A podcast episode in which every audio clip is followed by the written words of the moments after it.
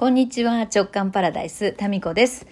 今日も心がちょっと軽くなるお話を12分間お届けできたらと思います。えーこの前の回のね、416回の回で、実は私もアナウンサーとかね、講師業とかやってますけれども、アナウンサーはもう今やってないですけどね、前職ね。華やかな場所とかも人前に出るのって本当苦手なんですよっていう話をしたじゃないですか。いや、したんですよ。したじゃないですかってもう、もう必ず聞いてもらってるっていう前提になってますよね。したんです。で、聞いてみてくださいね。そしたらですね、やっぱり意外ですっていうそのね、皆さんからのメッセージをいただきまして、ちょっとご紹介しますね。えりんこさん。えー416回目のトーク、タミコさん十分目立ってるし、経歴からすると華やかだし、意外すぎました。私もたくさんの人がいたり、パーティーとか人前で話すとかが死にそうに苦手なので、なんか嬉しかったです。まさかそこをタミコさんと共感できるとはって感じでした。私はまだまだ自分軸がブレブレで、苦手なのにたくさん、えー仲間がいてキラキラしてる人に憧れたりするけれども、実際疲れるだろうし、まだまだ自分探し中ですと。はい、そうですか。いやね、私も苦手なんですよ、本当に。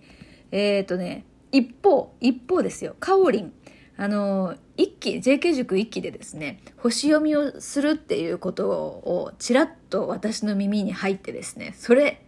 やってって、私が一家全員分、カオリンに、うちの全部やってみたいな。で、で、いくらなんみたいな。お金振り込みますみたいな感じで、えーそっからですね、えー変なプレッシャーとともに、カオリンはそれをやってくれてですね、メニューにないんですけど、みたいな言いながらやってくれて、で、そっから今ですよ、星読みの人になっちゃってるっていうね。だからね、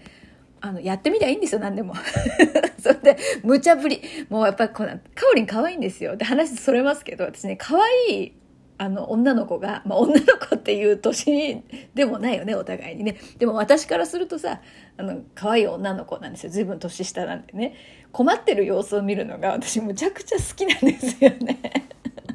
だから JK 塾の皆さん、あの、そういうことなんで。要注意人物、塾長要注意人物。これ、セクハラにはならないと思うんですけど。な、なんなんですかね。いや、なんかね、困ってる姿って可愛くないですか？うん、だから結構ね、無茶ぶりするんですよね。無茶ぶり、なんで無茶ぶりするかっていうと、それできるって分かってるからなんですよ。だから、それやってみって言うんですね。でもそれでやってみて面白かったら続ければいいだけで、それでやってみてさ、別にうまくいかなかったからって言って、何なのとかは絶対もう、あの、私は言いませんので、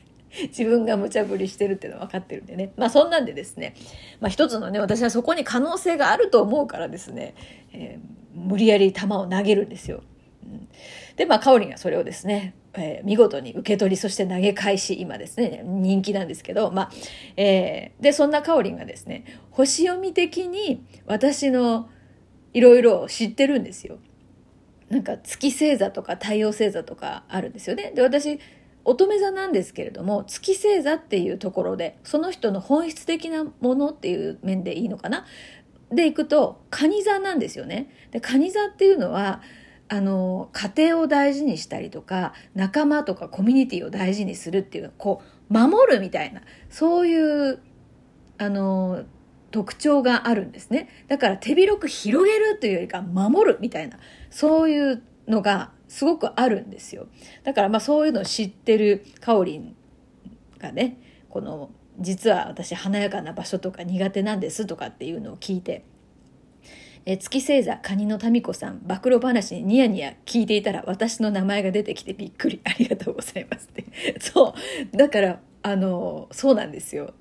本質的にはねなんかこう内にこもるというかですねこう大事大事って抱えてもうじっとこうしとくみたいなそういうところがあるんですよ。ただその月えっと太陽星座ってこうその見た目的なものとかえっ、と社会的役割みたいなところでいくとやっぱりこう華やかさとかですねそういうものも持ってはいるんですよね。っていうところをカオリンならではの視点でニヤニヤしてたっていうことです。またカオリンの名前が出てる。えっ、とチュラさん。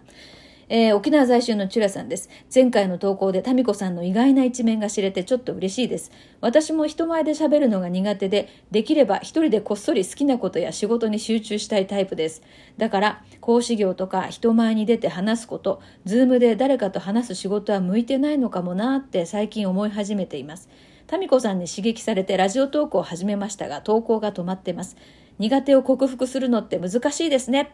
なるほど、チュラさんも。やっぱこのね、やっぱ直感パラダイス聞いてくださってる方って、こういう方多いんじゃないかなって思うんですよ。で私がそうだからね、なんか共鳴してるところがあるとすれば、うん、もしかしたらね、人前でこう話したりとか、自分がこう前に出るのっていうのは苦手意識がある方が多いかもしれないですね。うん。でね、この、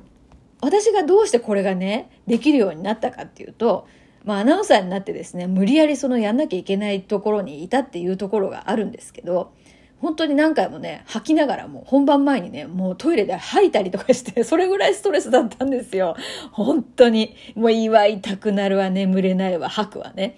えー、まあ、そんな感じで鍛えられたっていうのがあるんですけど、まあ、それなんでね、その苦手なことを克服できたかっていうと、それはね、伝えたいことがあるからなんですよ。まあ、この前の話でも言いましたけど。で、このラジオトークとかも、こう言いたいことがありすぎて、で、苦手なやつを克服しちゃうっていうね。で、克服できてないかもしれないね、別に。上手に別に喋れてないと思うんだけど、未だに。でもさ、この熱量はなんか乗ってる感じはすると思うんですよ。っていうふうに、苦手なことでも、その、その先にこう届けたいものがあったりするとですねかなり楽々と乗り越えたりするんですよ。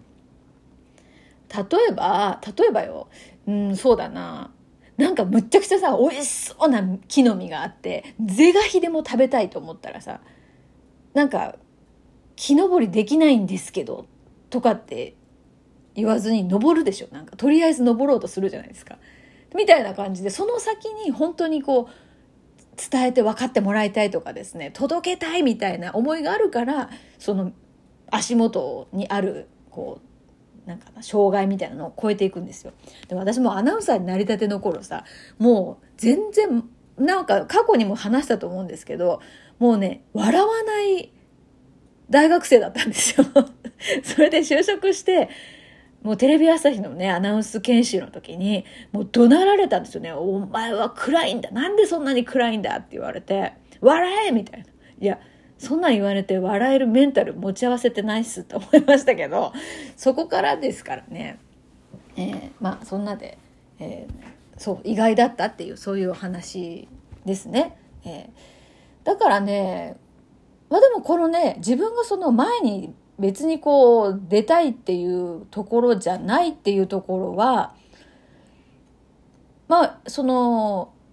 アナウンサーとしてやってる時には結構苦痛ではあったんだけどでもねいい面もあったんですよね。